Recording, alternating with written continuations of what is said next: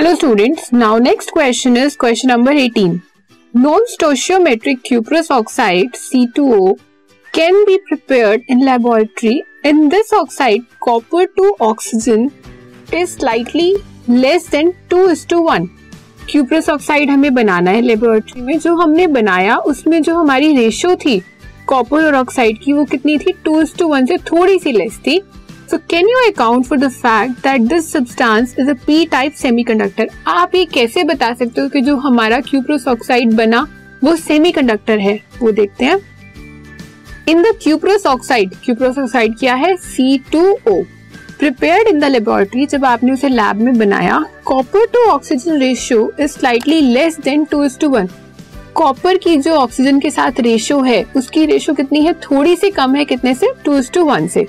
This means that the number of copper positive ions is slightly less than twice the number of O2 negative ions. इसका मतलब क्या है? जो हमारे Cowper's के आयन है, वो कम है twice that of the O2 negative ion जो ऑक्साइड के हमारे आयन है। ठीक है?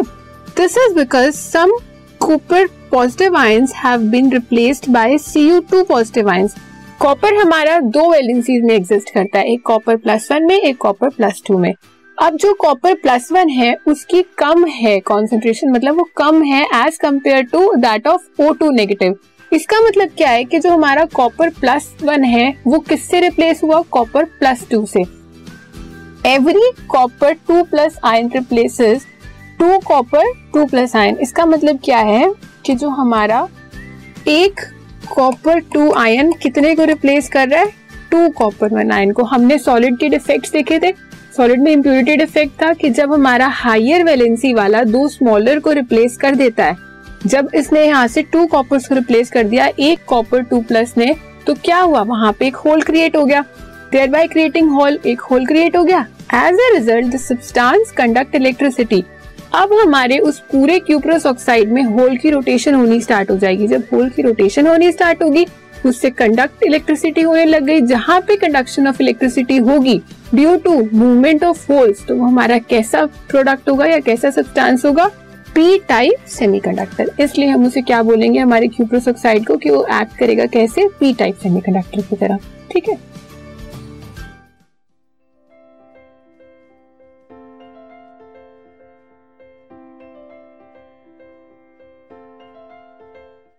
This podcast is brought you by Hubhopper शिक्षा अभियान अगर आपको ये पॉडकास्ट पसंद आया तो प्लीज़ लाइक शेयर और सब्सक्राइब करें और वीडियो क्लासेस के लिए शिक्षा अभियान के यूट्यूब चैनल पर जाएँ।